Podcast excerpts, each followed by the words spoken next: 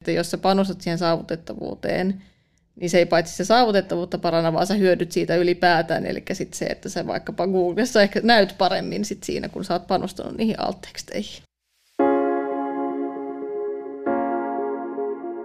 Kaikki Somesta podcastissa käsittelemme sosiaalisen median ja vaikuttajamarkkinoinnin ajankohtaisia teemoja ilman alan jargonia. Lisäksi annamme konkreettisia vinkkejä aiheiden soveltamiseen käytännössä. Äänessä ovat asiantuntijat Noora Verronen ja Sara Nurmilaukas. Tervetuloa mukaan!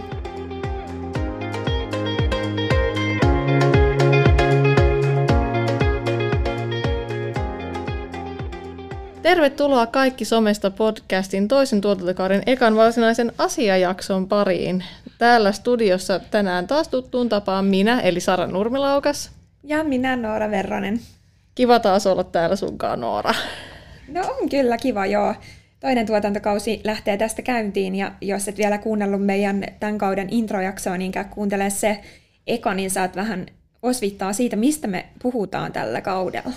No juurikin näin. Ja tota, sanon vielä alkuun sen verran, että ekassa jaksossakin, tai puhutaan, että täällä on pieni studioavustaja tässä mun sylissä, eli jos kuuluu jotain epämääräistä ääntä, niin se on vain sitten hän. Mutta tota, mennään pidemmittä puheitta ekan varsi, tai tämän meidän aiheen pariin.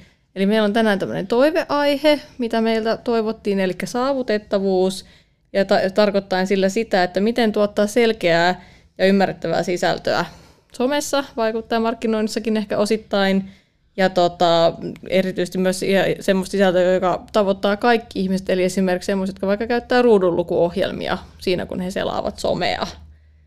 Kyllä, ja saavutettavuuttakin on monenlaista. Musta tuntuu, että se aina määritellään vähän riippuen tilanteesta vähän eri tavalla. Mä itse olen puhunut tällaisesta niin sanotusta kognitiivisesta saavutettavuudesta, jonka opin tuolla, tuolla tota yhdessä tapahtumassa, jossa, johon osallistuin alkuvuodesta.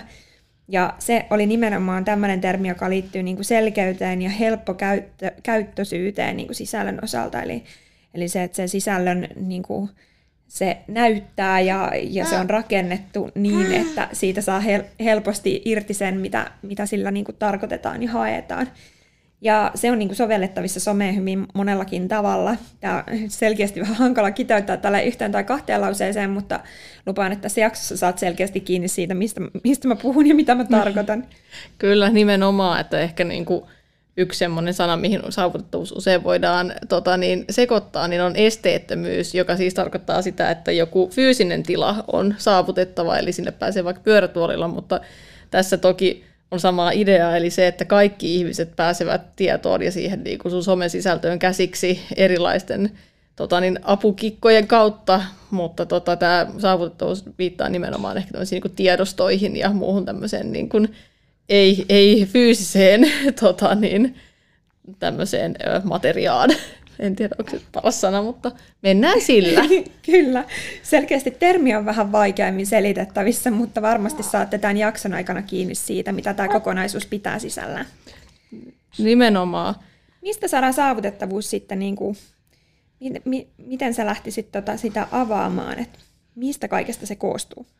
No ehkä niin kuin, mä, mä oon itse luokitellut sen nyt niin kuin muutamaan eri, eri tämmöisen alalajiin. Uh, puhutaan oikeastaan kahdesta niin kuin aika vähän enemmän ja sitten kolmatta lyhyesti vaan sivutaan. Eli ensimmäisenä on selkeä kieli, toisena on sitten tämä saavutettavat tiedostot ja sitten kolmantena oli tämmöinen niin kuin, tota, monikielisyys. Ja yhdessä nämä kaikki on semmoisia toimia, joiden avulla se voi varmistaa, että sitten se sun viesti tai se sun niin kun, ehkä sisältö, mitä tuotat someen, on saavutettavissa yhä useammalle tai toivottavasti jopa kaikille ihmisille ehkä jollain aikavälillä.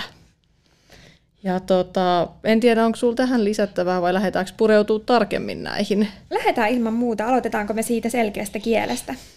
Tehdään vaan näin. Eli selkeästä kielestä voi ehkä sen verran sanoa, että sehän ei ole siis sama asia kuin ehkä selkokieli, mikä voi olla terminä monelle tuttu. Eli selkokielihän on tämmöinen niin kuin ehkä kielen muoto, että tota niin, johon on olemassa ihan erikseen kaikki oppaita ja on selkokieliuutisia, selkokielikirjoja. Eli tavallaan tota, niin se on ihmisille, joilla yleiskieli on vähän vaikeaa, eli se, että ei puhu vaikka suomea äidinkielinen selkokieli on heille, kun taas sit selkeä kieli, mistä me nyt puhutaan, joka tähän saavutettavuuteen liittyy, niin se on semmoista helppoa ja selkeää yleiskieltä, johon oikeastaan kaikkien kannattaisi pyrkiä, jos viestii suuremmille yleisölle, yleisöille. Onko sulle tuttu terminä? Joo, ja tää, nämä selkokieliset uutiset, mitkä mainitsit, niin on itse asiassa joskus kattonut niitä vähän silleen puolivahingossa ollut just silloin menossa vaikka telkkarissa, kun on avannut kanavan ja oli niin itselle uusi juttu silloin, silloin, että tämmöisiäkin on, mutta hirveän hyvä juttu mun mielestä ja niin kuin ehdottomasti tota, kannatan sitäkin. Mutta tosiaan kyllä ymmärtää tästä tuon eron. Mitä tota, miten tämä sitten tarkoittaa niin kuin käytännössä? No ehkä, ehkä tota, niin se selke, selkeässä kielessä minä itselläkin mennä kieli sekaisin, niin tota, tärkeintä on se, että se sun viesti ja se sun kirjoitustyyli, mitä käytät, niin että se on niin kun sisältää sille kohderyhmälle ymmärrettävää kielenkäyttöä. Ja tässä ehkä mun mielestä korostuu se, että tota, sun pitää myös tietää, kenelle sä viestit, tai kuka se sun kohderyhmä on, tai kuka on vaikka se sun seuraaja somessa. Eli tavallaan jos, jos sulla on äh, vaikkapa, en mä tiedä, tutkijoita tai ihmisiä, jotka on niin kuin tässä alalla, niin silloinhan sun on helpompi käyttää ja sä voit käyttää vaikkapa semmoisia jargoneita tai termejä tai muita, mitkä ei ehkä aukea suurelle yleisölle. Mutta sitten jos sä viestit vaikkapa ihan tavalliselle ihmiselle, joka on vaan kiinnostunut jostain aihepiiristä, kuten vaikkapa mennyt tässä podcastissa, niin pitää pyrkiä siihen, että ei käytä niitä termejä, vaan ja avaa niitä asioita tarpeeksi selvästi koko aika. Eli tavallaan se, että koko aika joku ihminen voi pysyä kärryillä siinä, että mistä oikeastaan tässä puhutaan. Toi on tosi hyvä pointti ja itse asiassa yksi asia, joka mua ehkä asiantuntijapuheessa usein ärsyttää kaikkein eniten, että käytetään tosi paljon vaikka lyhenteitä tai englanninkielisiä termejä ihan tässä meidänkin alalla. Mm. Niitä ei koskaan niin kuin avata auki täysin kaikille. Ja sitten kun tietää kuitenkin, että yleisössä voi olla ihmisiä, jotka ei ole markkinoinnin ammattilaisia, tai vaikka olisikin, niin jotkut termit voi olla sulle vielä outoja, ja sä oot ehkä tullut just oppia siitä asiasta sen kyseisen puheenvuoron pariin, niin silloin tavallaan niin kuin jää itselle monesti se fiilis, että ei, sit, että please, että selitä auki toi termi, että vaikka itse tietäisikin, niin kaikki ei välttämättä tiedä. Ja sitä voi tehdä aika silleen kuitenkin lyhyestikin, että ei kaikki tarvitse välttämättä niin kuin avata tosi pitkästi, mutta se, että sanoo vaikka parilla sanalla sen, että mitä tämä käytännössä tarkoittaa, niin auttaa jo ihmistä jotenkin konkretisoimaan sitä siinä omassa tekemisessä. Siis juurikin näin, että tavallaan kun, kun ajatellaan, että, että ei välttämättä tarvitse olla edes semmoisia niin ammattitermejä, vaan että sit voi olla semmoisia sanoja, mitkä on vaikka lainaperäisiä tai ne ei ole hirveän yleisiä jossain kielenkäytössä, niin niitäkin voi tavallaan joutua selittämään siinä, mutta siinä voi riittää ihan se, että sitten vaan niin kuin kahdella sanalla kertoo, että tämä tarkoittaa siis tätä asiaa. Kyllä, ja sitten nuorilla on mun mielestä niinku tosi paljon nykyään, niinku, vaikka en itsekään koe olevani mikään tosi vanha vielä tälle niinku 30, 30 tota, loppupuolella, niin, niin silti, silti musta tuntuu, että nuori, nuorilla on tosi paljon termejä, vaikka jossain TikTok-videoilla, mitä mä en itse ymmärrä, ja mä joudun googlaamaan tyyliin jostain. Toki mm. silloin varmaan kohderyhmänäkin on muut nuoret, enkä välttämättä enää minä. Mutta, tota, mutta et sillä, niin kuin, että ehkä just se, että se sun oma arkikieli ei välttämättä ole samaa kieltä, mitä sun kannattaa niin kuin, käyttää joka yhteydessä silloin, kun sä teet vaikka työjuttuja. Mm. Että niin kuin, semmoinen vinkki ehkä, ehkä, ehkä kaikille. Ja sitten taas toisaalta se että kieli, mitä te puhutte toimistolla keskenään sujuvasti muiden työntekijöiden kesken, niin kuin vaikka matkailualalla on paljon tätä jarkonia ja erilaisia lyhenteitä, niin ei välttämättä aukea sitten, kun te olette sen ympäristön ulkopuolella puhumassa ihmisten kanssa, jotka ei ole sen kyseisen alankaan tekemisissä joka päivä. Tämä on juurikin näin.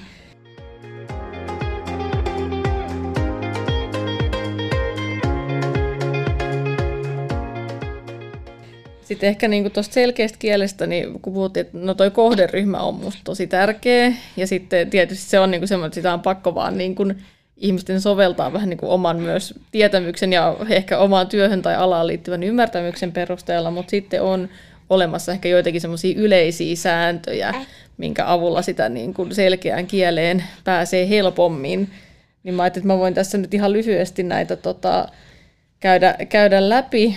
Eli yksi esimerkiksi on sitten se, että ehkä niin kuin käytetään lyhyitä lauseita, mm. pilkkoo pitkiä lauseita tarvittaessa somessa.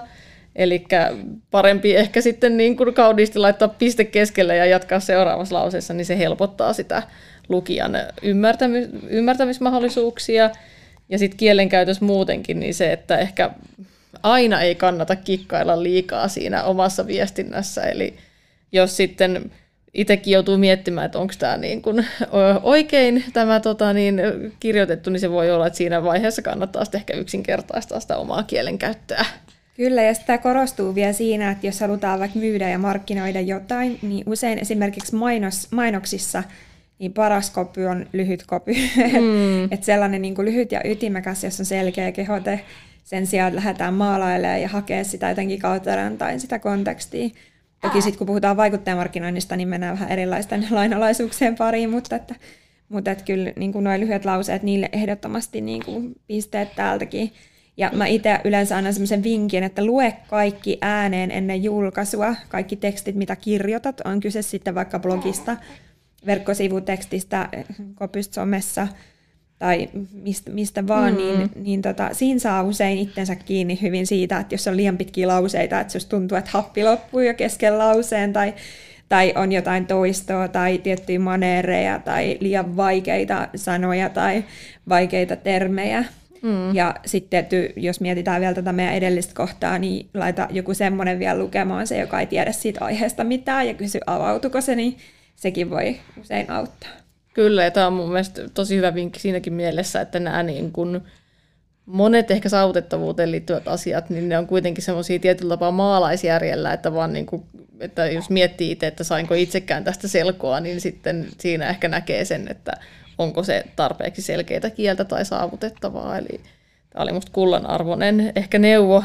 sisältöä tekeville. No sitten uh, vielä pari tämmöistä tota, niin ehkä yleisvinkkiä niin oli tämä, että, että välttäisi passiivin käyttöä, käytetään mieluummin aktiivisia verbeja, eli tavallaan, että kuka tekee ja mitä, niin se on ehkä semmoinen, vähentää sitä epäselvyyttä, jos se kerrotaan selvästi siinä lauseessa – ja sanoista sen verta, että tota, käytetään, ehkä pyrkisi käyttää arjesta tuttuja sanoja, ei mielellään lainasanoja, ehkä sitten myös niin kuin mitä konkreettisemmin sä pystyt kuvaamaan jotain asiaa, että välttää jotain abstrakteja sanoja, niin sitä parempi. Sitten ehkä vielä tämmöisiä, että tekstin rakenne, niin se on yksi semmoinen, millä pääsee myös helposti selkeään kieleen. Tämä nyt ehkä pätee enemmän pitkiin teksteihin, ei somepostauksissa niin paljon, mutta kyllä se on hyvä ehkä ohjesääntö, että pihvi heti alussa ja sitten lähdetään syventämään sitä asiaa. Ja kyllä toisaalta toi liittyy someteksteihin kanssa, nimittäin mulla tulee semmoinen vinkki mieleen kuin silmäiltävyys, mitä mm. voi auttaa sillä, että vaikka rivittää tekstiä tai tekee listoja tai, tai väliotsikoita tai muita. Ehkä somessa just nimenomaan näitä tämmöisiä bullet pointteja tai vaikka viisi asiaa ja sitten sulla on siinä ne viisi kohtaa, mitkä ihmisiä on tosi helppo siitä napata niin kuin lukematta edes välttämättä sanasta sanaan ihan sitä koko tekstiä, kun ihmisen keskittymiskyky somessa on yleisesti aika huono. Kyllä. Toi esimerkiksi niin kuin mun mielestä menee tuohon samaan kategoriaan. Joo, ja siis toi itse asiassa liittyy myös siihen niin kuin tavallaan saavutettavuuteen siinä mielessä just, että, että kun on sitä, niin kuin, on sitä jäsentelyä ja muuta ja niitä tämmöisiä elementtejä, mitkä, mitkä niin kuin pilkkoo sitä, niin se helpottaa sitä, että se on saavutettava ja ymmärrettävä yhä useimmille ihmisille just helpommin omaksuttavissa. Kyllä. Ja tota, sitten ehkä asia, mikä oli tuossa, että mihin se saavutettavuus koostuu, niin, tota, niin sanoin tuosta monikielisyydestä, me ei nyt ehkä lähetä siihen sen kummemmin, koska tämä on mullekin vähän niin kuin tuntemattomampi, mutta se, että viestii asioista kohderyhmille, kohde, niin kuin tavallaan relevanteille kohderyhmille heillä heidän äidinkielellä, eli ehkä nyt viranomaisviestintä olisi semmoinen, missä tämä korostuu, että vaikkapa varmaan koronan aikaanhan oli tota, niin paljon sitä, että piti tavallaan aika monia eri kielisiä väestöryhmiä tavoittaa, niin se, että piti niin kuin kartoittaa, että mitkä on ne olennaiset kielet ja miten heille viestitään, niin Kyllä. siinä on sitten omat haasteensa.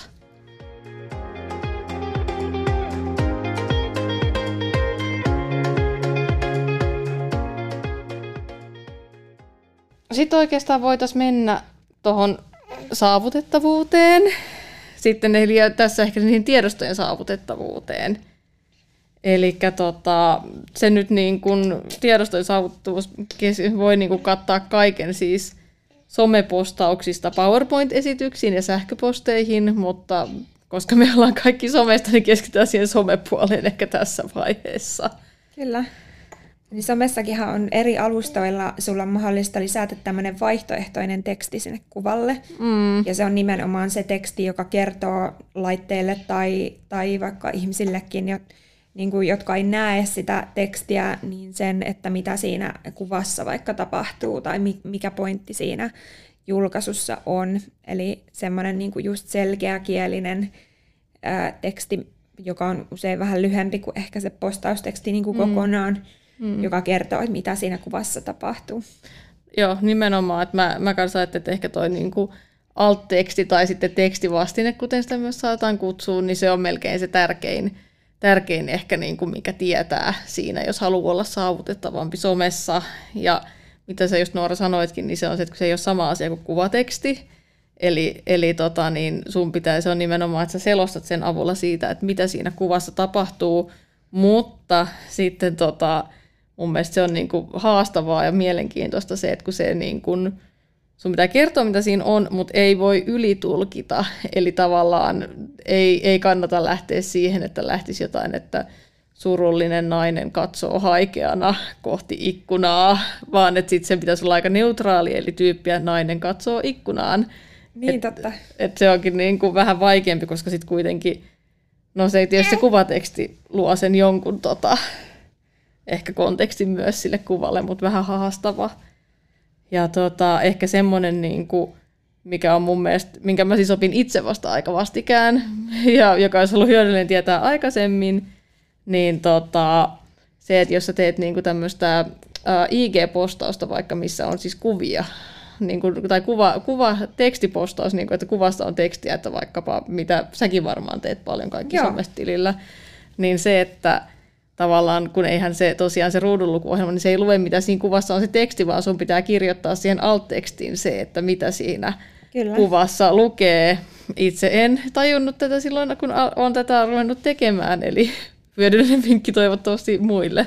Kyllä, ja esim. Instagramissa toi vaihtoehtoinen teksti, eli alt-teksti, löytyy siinä, kun kirjoitetaan kuvatekstiä tai sitä postaustekstiä, niin siinä samalla sivulla olevasta valikosta lisäasetukset. Ja siitä klikkaamalla, niin se taitaa olla seuraavalla välilehdellä ylin vaihtoehto, tai on ainakin tähän asti mm. ollut, ellei tämä ole muuttunut. Kyllä. Niin sinne voi sitten kirjoittaa tämän vaihtoehtoisen tekstin.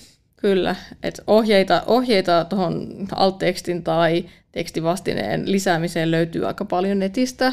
Esimerkiksi Papunet on yksi sellainen mitä mä oon käyttänyt, niin että ehkä linkataan ne sitten vielä tänne jakson tietoihin vähän, että mistä saisi Joo. lisätietoa, niin Kyllä. voi käydä sieltä kurkkimassa. Mutta Noora, Nooralla oli ajantasaisin tieto Instan suhteen nyt sitten. Joo, ja sitten ihan niin kuin verkkosivuillakin, kun sinne lisätään ainakin WordPress-alustalla, jota itse paljon käytän ja uskon, että aika monet kuulijoistakin saattaa käyttää, niin mediakirjaston kuvia lisätessä, niin siellä on myös tällainen kohta kuin alt-teksti, mm. jossa tota, nimenomaan sillä tarkoitetaan sitä, sitä kuvausta siitä, että mikä tämä kuva on, koska Googlekaan ei näe esimerkiksi kuvia, vaan se tulkitsee tämän vaihtoehtoisen tekstin tai alt-tekstin perusteella sen, että missä vaikka kuvahaussa se näyttää mitäkin kuvaa. Mm. Ja just tota, niin ehkä niin kun tässä huomaa myös tästä, kun tämä, että se Google tavallaan järjestää tai hakutuloksiin myös niin kuin liittyy nämä alt-tekstit, niin sen, että jos sä panostat siihen saavutettavuuteen, niin se ei paitsi se saavutettavuutta paranna, vaan sä hyödyt siitä ylipäätään. Eli sitten se, että sä vaikkapa Googlessa ehkä näyt paremmin sit siinä, kun sä oot panostanut niihin alt-teksteihin. Kyllä. No sitten ehkä muita tämmöisiä, mitä tota, niin on hyvä, että jos haluaa olla saavutettava ja että omat tiedot on saavutettavia, niin äänitiedostot, kuten vaikkapa podcast-jaksot, tulisi litteroida – ja siihen ei siis liitä, riitä pelkä käsikirjoitus, eli esimerkiksi me ei voi, voi, voimme nyt valitettavasti sanoa, että emme ole saavutettavia ehkä nyt tämän suhteen, että me ei olla litteroitu näitä meidän tekstejä. Mihinkään. Eli käytännössä litterointi tarkoittaisi sitä, että me kirjoitetaan sanasta sanaan kaikki, mitä me sanotaan tässä podcast-jaksossa, mm. ilman että jätetään mitään pois, eli käytännössä hyvin tarkka kirjoitus, joka mukailee kaikkea sitä, mitä me täällä sanotaan, tai, tai tota, Kyllä, te- niin. Te- tehdään tai äänellään. Niin, niin, nimenomaan, että ei, ei pelkästään se, että mitä suunniteltiin puhuvamme tyyppisesti. Ja sitten tota, no videoiden tekstitys, niin sehän on myös niinku tätä, että vähän liittyy tähän litterointiin. Mutta tätähän moni ehkä tekee esimerkiksi IG-storien kohdalla, ja jopa varmaan lyhyt videoiden, koska moni kuitenkin katsoo vaikkapa storya tai jotain muuta niin kuin someäppien videoita ilman ääntä. Kyllä, joo, ja joissain somesovelluksissa on myös tämmöinen, että sä pystyt, tai e, videon editointisovelluksissa, että sä pystyt automatisoimaan sen, että se tekstittää sen, ja silloin käytännössä se teksti menee sen mukaan, mitä se tietokone kuulee. Että välillä näkee TikTokissa vaikka videoita, missä joku sana saattaa olla tavallaan väärä, minkä, mitä se ei oikeasti edes sano siinä videolla, mutta se tietokone on kuullut sen niin kuin väärin. Mm. Että ihan tämmöisiä niin kuin inhimillisiä erehdyksiäkin näkee noissa. Mutta tosiaan somessa niin usein, usein tämä tekstitys ei ole litterointia, eli ei ihan ehkä sanasta sanaan mm. laittaa sitä, että mitä siinä sanotaan, vaan on ehkä järkeväkin lyhentää. Ja sekin toisaalta on osa sitä saavutettavuutta, että sä ehdit lukea sen tekstin, mikä siinä videon yhteydessä on, silloin ehkä paremmin, jos se on vähän tiivistetty versio siitä, mitä siinä puhutaan, sen sijaan, että se menisi tosi nopeasti siinä ruudulla ja tulkitsisi sulle, tai tulkkaisi sulle niin kuin joka ikisen sanan siitä, siitä videosta. Joo, juurikin näin, että, että se yleinen ohjekin taitaa olla, että tärkeintä olisi välittää se ehkä tunne ja tieto, mitä siinä tulee, mutta ei, ei kaikenlaisia täytesanoja, vähän niin kuin öö, mikä tämä olikaan tyyppisiä juttuja. Kyllä. Ja ehkä sitten, tota, sitten myös toi, että muistetaan selkeä kieli, kun tekee vaikka sitä litteraatiota tai tekstitystä. Toki sitten se on haastavaa, vaikkapa tehdä litteraatiota jostain Jargon, Jargon podcast-jaksosta, mutta, no se. mutta se, että yritetään pyrkiä siihen selkeään kieleen sitten.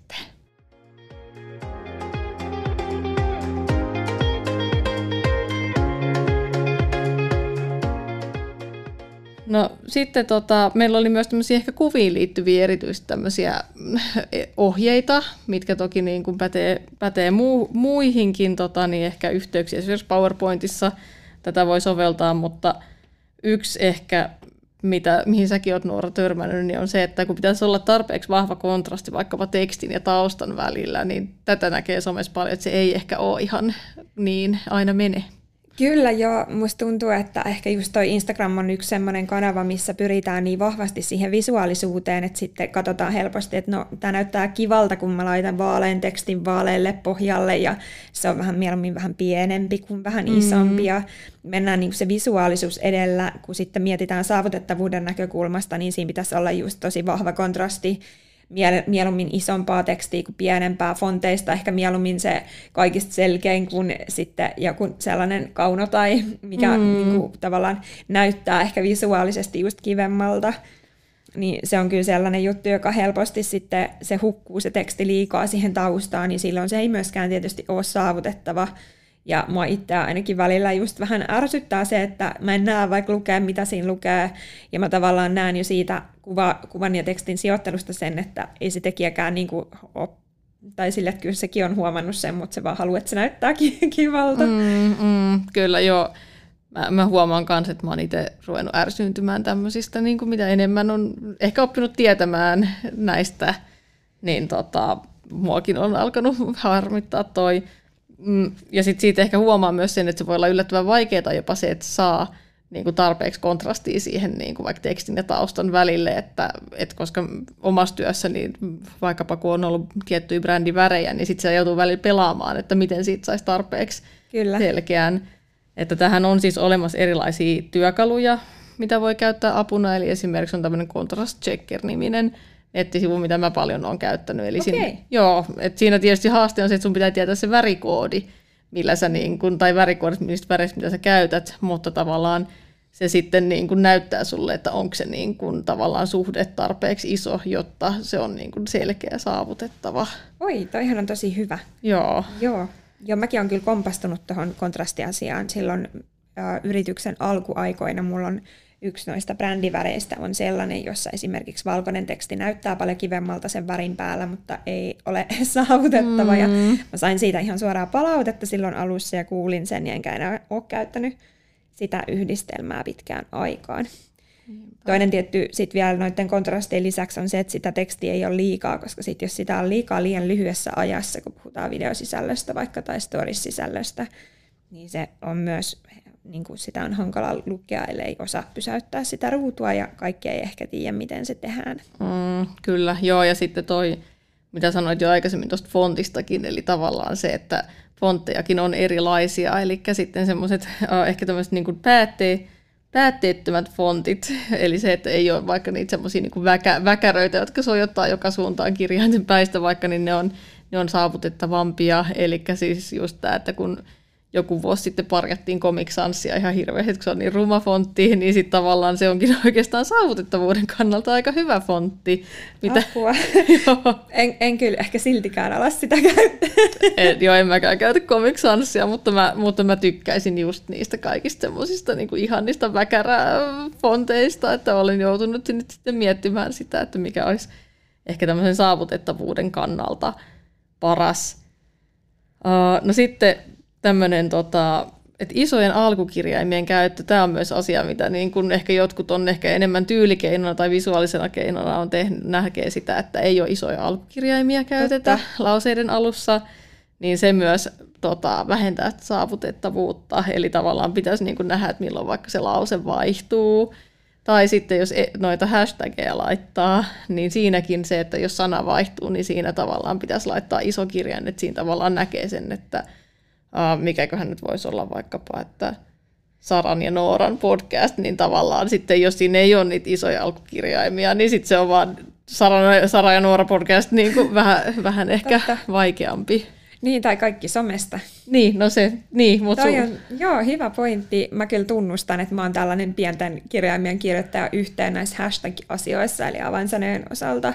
Lauseissa toki käytän isoa alkukirjainta, mm. koska on myös tämmöisen niin kuin oikeakielisyyden iso kannattaja. No, ky- no sepä, joo, mutta siis, tota, siis vaan niin kuin tämmöinen ehkä puolihauska anekdootti, mutta just yhden työkaverin kanssa joskus puhuttiin, että et oltiin niinku vähän luultu, että se on vaan, että miten boomerit käyttää hashtageja, että jos laitetaan isoja kirjaimia väliin, mutta sitten opittiinkin, kun oltiin tämmöisellä saavutettavuusaiheita käsitelleellä luennolla, niin opittiin, että se onkin saavutettavuusasia, eli nyt sitten boomerit olivat oikeassa tyyppisesti. Se voi olla, ja se voi olla vähän molempia tässä suhteessa, ehkä mä luulen. Kyllä, Joo. nimenomaan. Kyllä. Yksi juttu sitten on tämä niinku emojien käyttö, eli niiden kaikkien kuva, kuvien, pikkukuvien käyttö siellä mm. ää, tota, postauksissa.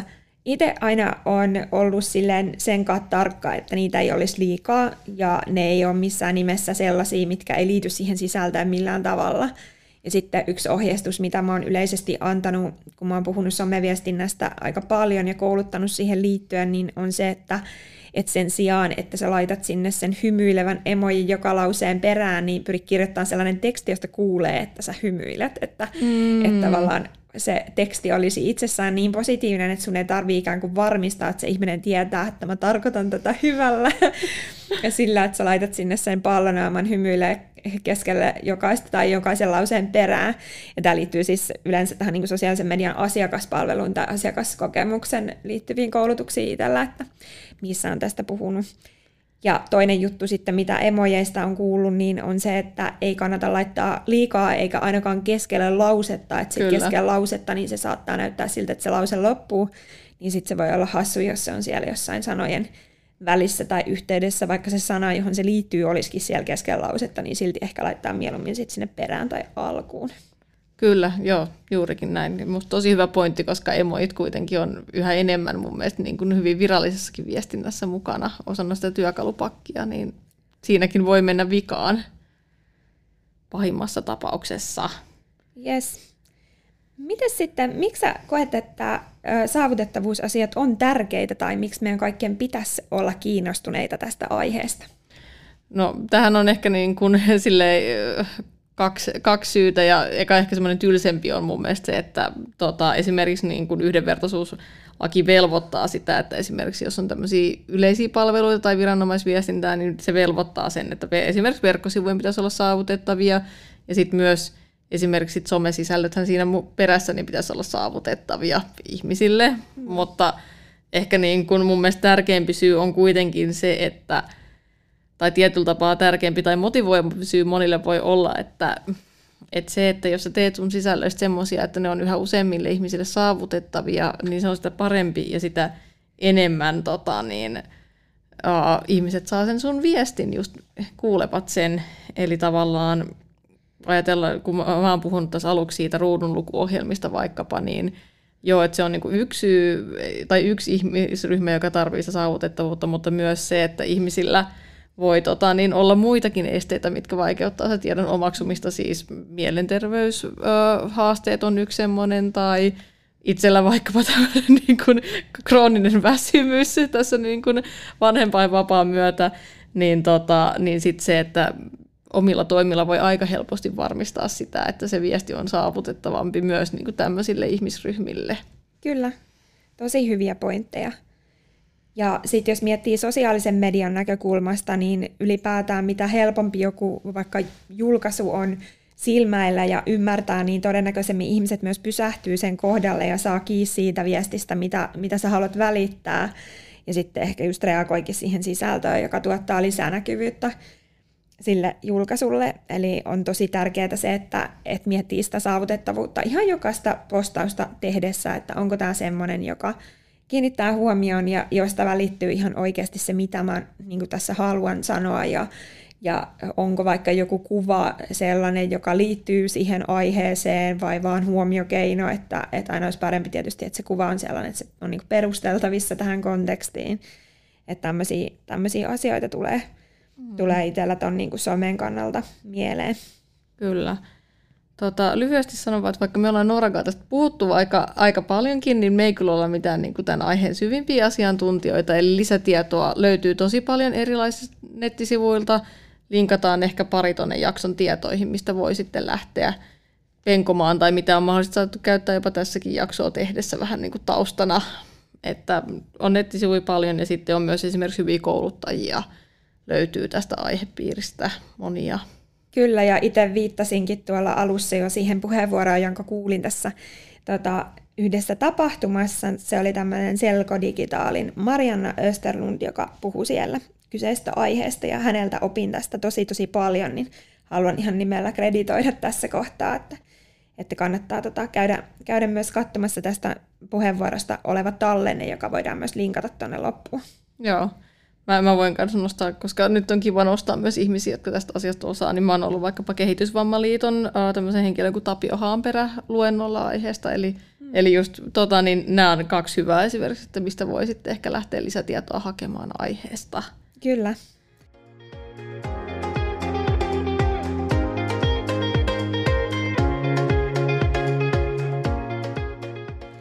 Miten sitten, jos kiteytetään ihan tällaiseen viiteen konkreettiseen vinkkiin, että mitä, mitä tästä saavutettavuusjaksosta kannattaisi muistaa, niin minkä nostaisit tästä ihan ensimmäisenä esille? No, tämä olikin siinä alussa sanoin, että ehkä musta tärkeimpiä niin on se, että miettii, että kenelle, kenelle tekee sisältöä ja kenen olisi tärkeää kuulla sitä sun viestiä, koska se ohjaa niin paljon esimerkiksi sitä kielenkäyttöä ja toisaalta näitä niin kuin kaikkea muuta, että mitä sun kannattaa ottaa huomioon, kun lähdet tekemään, että teetkö äänitiedostoa vai kuvatiedostoa esimerkiksi, niin se tota, niin määrittää kuitenkin tosi paljon sitä, että mitä pitää tehdä ja pidä se kohderyhmä mielessä, kun teet. Kyllä, tämä on yksi yleisimmistä aiheista, mitä mä varmaan sanon mun jokaisessa valmennuksessa, että mm. sun on mm. tärkeää tietää, kenelle sä teet sisältöä. Kyllä, nimenomaan. Ja myös tästä näkökulmasta. Kyllä. No sitten toisena mulla oli ehkä tämä vielä, että hanki, hankin lisätietoa, koska suurimmalla osalla nämä asiat ei tule mistään selkärangasta, Eli saavutettavuudesta ja selkeästä kielestä löytyy tosi paljon hyviä materiaaleja ja ohjeistuksia. Kyllä. Joo, ja sitten, sitten tietysti nämä muut tiedostot, eli esimerkiksi kuvat, niin kannattaa panostaa niiden saavutettavuuteen sen tekstin lisäksi, eli muistaa vaikka just ne vaihtoehtoiset tekstit, alt-tekstit, mikä se oli vielä se yksi nimitys. Tekstivastine. Tekstivastine, eli rakkaa lapsella on tässäkin monta nimeä, mutta mutta tota, niihin kannattaa tutustua noissa somealustoilla, että mistä ne lisätään ja, ja käyttää niitä ja muistaa nimetä kuvat äh, oikein ja selkeästi silloinkin, kun niitä lataa verkkoa ihan minne tahansa muuallekin. Ja sitten tämä äänenluku on tämä mun suosikki, eli ihan sama mistä tekstistä on kyse, niin tsekkaa ennen kuin julkaiset, eli lue ääneen, tai vaikka jos sulla on video, minkä sä oot tekstittänyt, niin katso, että ehdit sä lukea sen videon tekstin silloin, kun se pyörii siinä ruudulla. Mm, Ö, onko se, hyvä. erottuuko se vaikka se tarinan päälle, videon päälle laitettu teksti kontrastina siitä, siitä riittävän hyvin, onko se sen pituinen, että sä ehdit siihen keskittyä, ja ja tota, hyvin kiteytetty ja tietysti myös selkeä kielinen. Kyllä. Ja sitten ehkä vikana vielä nostan tämmöisen, niin kuin, että, että muista, äläkä ehkä lannistu, jos tuntuu, että aluksi että on aika paljon, mitä pitäisi tietää, tai on työmäärä iso, että se saavutettavuus ja sen parantaminen toki vaatii jonkin verran työtä, mutta toisaalta sitten sen avulla sun sisällöt ja palvelee yhä isompaa joukkoa ja sun viesti on saavutettavissa. Eli kyllä siihen kannattaa panostaa. Tota... Sitten meillä on tässä lopussa ihan uusi äh, tämmöinen toistuva juttu, eli vastataan kuulia kysymyksiin. Ja meille voi tosiaan näitä kysymyksiä laittaa somessa, joko LinkedInissä vaikka meidän henkilökohtaisille kanaville, tai sitten Instagramissa kaikki somesta kanavalle. Ja jokaisen jakson lopussa pyritään aina nostamaan siihen aiheeseen liittyvä kuulijakysymys tai kaksikin, jos niitä on tullut tosi paljon. Ja meillä oli saavutettavuudesta täällä, tota, ö, oli tullut kaksi kysymystä. Ö, mä voisin Kyllä. lukea tästä vaikka ensimmäisen. Joo, luepa vaan, niin mä yritän tässä plärätä, kun mulla oli muistiinpanoja tästä, mutta yritän etsiä ne, niin lue vaan. Eli miten omien materiaalien saavutettavuutta, saavutettavuutta voisi arvioida – ja onko esim. jotain muutaman kohdan listaa, jonka voisi aina tsekata edistää, edistääkseen sitä saavutettavuutta materiaalissa? Joo. No mä voin aloittaa tästä, että mitä mä nyt olin sitten tähän itselleni miettinyt, niin mun mielestä Noora sun vinkki siitä ääneen lukemisesta, niin se on ensinnäkin tosi hyvä, koska just se, että jos se toimii sulle, kun sä luet sitä, niin se luultavasti on jo aika hyvä se niin kun teksti esimerkiksi kielen osalta ja kielen käytön osalta.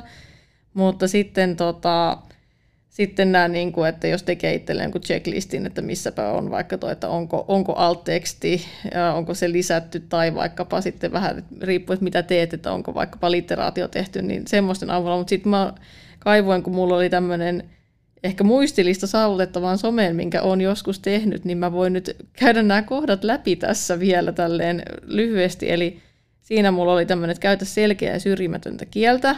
Syrjimätön kieli on ehkä tämmöinen niin kuin myös, että tasa-arvoisuuteen tai yhdenvertaisuuteen pyrkivä kieli, josta on myös omia oppaita paljonkin olemassa.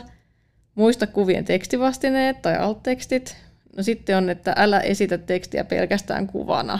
Eli sitten se, että, että se niin kuin kuvateksti tai se niin kuin muu on siellä olemassa, eli ei pelkästään vaikkapa niin kuin infograafia ja pahimmassa tapauksessa ilman sitä tekstivastinetta, niin mm. ei sellaista. Uh, no sitten noista, mulla oli, uh, te, tee tekstitykset videoille, sitten on, että aihetunnisteiden eli hashtagien ja emojien käyttö. Mä oon näköjään käyttänyt paljon näitä suomenkielisiä sanoja tässä, mutta just tämä, että hashtagit ja emoit mieluiten tekstin loppuun. Uh, emojen maltillinen käyttö, ja sitten tämä, että jos, jos hashtagissa on useampi sana, niin sitten tavallaan jokainen alkava sana isolla kirjaimella.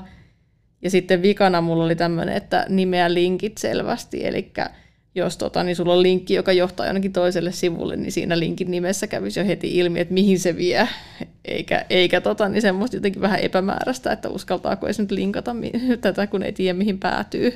Ja tämä liittyy suoraan myös hakukoneoptimointiin, nimittäin mm. jos verkkosivuja hakukone optimoi, niin sielläkin yhtenä vinkkinä on just tämä, että sen sijaan, että kirjoitat lue lisää tästä, ja se vie jonnekin X paikkaan, niin siinä lukisi vaikka, että lue lisää tämän ja tämän blogista, joka on tämän ja tämän niminen, että, että siinä olisi selkeästi just ilmastu se, että mihin se linkki vie, niin se liittyy myös siihen. Tuohon mä vielä lisään sen, että, että se tavallaan että se kokonaisuus on selkeä, niin vielä tehokkaampaa kuin se, että sä itse katot sen läpi, on se, että sä annat jonkun sen mm, kohderyhmän edustajan katsoa sen läpi. Et ymmärtääkö myös hän, koska itse monesti myös sokeutuu sille omalle tekstille, ja silloin kun sä itse tiedät siitä aiheesta jo tosi paljon, niin sun on ehkä vaikea katsoa sitä semmoisin silmin, joka ei tiedä niin paljon, jos se on kohdennettu semmoisille ihmisille. Kyllä, nimenomaan. Sitten taisi olla toinenkin kysymys vielä. Haluatko lukea sen vai? Joo, toisena meillä oli täällä tämmöinen, mitkä on sun kohtaamat yleisimmät kompastuskivet, miten saavutettavuuden kanssa mokataan, eli yleisimmät saavutettavuusmokat. Mä aloitan heti siitä Joo. kontrastista siellä somessa, kun musta tuntuu, että niitä storeja näkee niin paljon, missä on paljon sitä pientä ja vaaleita tekstiä vaalealla pohjalla. En tiedä, onko se vain mun kuplassa vai näkeekö muutkin, mm. mutta, mutta ainakin se on yksi sellainen yleisin varmaan niin kuin sosiaalisessa mediassa, että sitä kontrastia ei ole tarpeeksi tai teksti on liian pitkä siihen sisäistämiseen. Kyllä, joo. Mulla oli toi tässä itse asiassa kanssa mun listalla. No sitten mulla oli tämä alt-tekstien ehkä puuttuminen. Moni, moni ei ehkä niinku vielä tiedä tarpeeksi, ei ehkä ole niinku osannut käyttää ja toisaalta se ei tunnu kauhean luontevalta, niin se, että ne puuttuu, niin se on niinku yksi musta iso ja tärkeä juttu ottaa haltuun, varsinkin kun ehkä kuvan merkitys korostuu musta koko aika tässä niinku viestinnässä. Uh, Sitten mulla oli tämmöinen ehkä somessa jargonilla viestiminen. Kyllä, tai missä tahansa jargonilla kyllä. viestiminen. Kyllä. Joo, kyllä se rähtää itselläkin nykyään aika paljon ja, ja tota, pyrin sitä itse välttämään. Toki täällä välillä varmaan meilläkin vilahtelee jotain mm. outoja sanoja, mutta yritetään aina ottaa niistä kiinni ja selittää niitä auki. Mm, niinpä. Mutta ehkä mulla oli sitten vielä niinku se asia, mitä mä ajattelin, mikä yhdistää moni näitä niinku kompastuskiviä, niin on vaan ehkä se, että – sitä saavutettavuuden tarvetta ei ole tiedostettu siinä, kun on alettu tehdä. Eli tavallaan nämä asiat on aika uusia kuitenkin sitten monille. Ei ole paljon tietoa, että mitä kaikkea siihen kuuluu, niin sen takia ei myöskään osata vielä tehdä. Eli, eli tavallaan mun mielestä se ehkä, että tiedostaa ja alkaa op- opiskelemaan lisää, niin se on jo niin kuin aika hyvä alku tähän asiaan. Kyllä, ehdottomasti, ja senhän voi aloittaa vaikka tästä jaksosta. Nimenomaan näin. Mutta tota, tähän on varmaan hyvä lopettaa. Kyllä. Eli kiitos teille kaikille, kun kuuntelitte ja tota, niin, ottakaa meidän podcast seurantaan joko esimerkiksi Spotifyssa tai sitten vaikka iTunesin kautta. Tilatkaa meidät, niin saatte ilmoitukset, kun tulee uusia jaksoja. Meitä voi myös seurata linkkarissa meidän omilta tileiltä tai laittaa viestejä myös Instagramissa, at kaikki somesta. Kyllä. Joo, ja ensi kerralla puhutaan sosiaalisen median algoritmeista, eli kuullaan sitten seuraavassa jaksossa. Moikka! Moi moi! Kiitos kun kuuntelit jakson. Laita meille rohkeasti palautetta ja aihetoiveita LinkedInissä tai Instagramissa at kaikki somesta. Voit myös seurata meitä Spotifyssa tai muissa äänipalveluissa, niin saat ilmoitukset uusista jaksoista.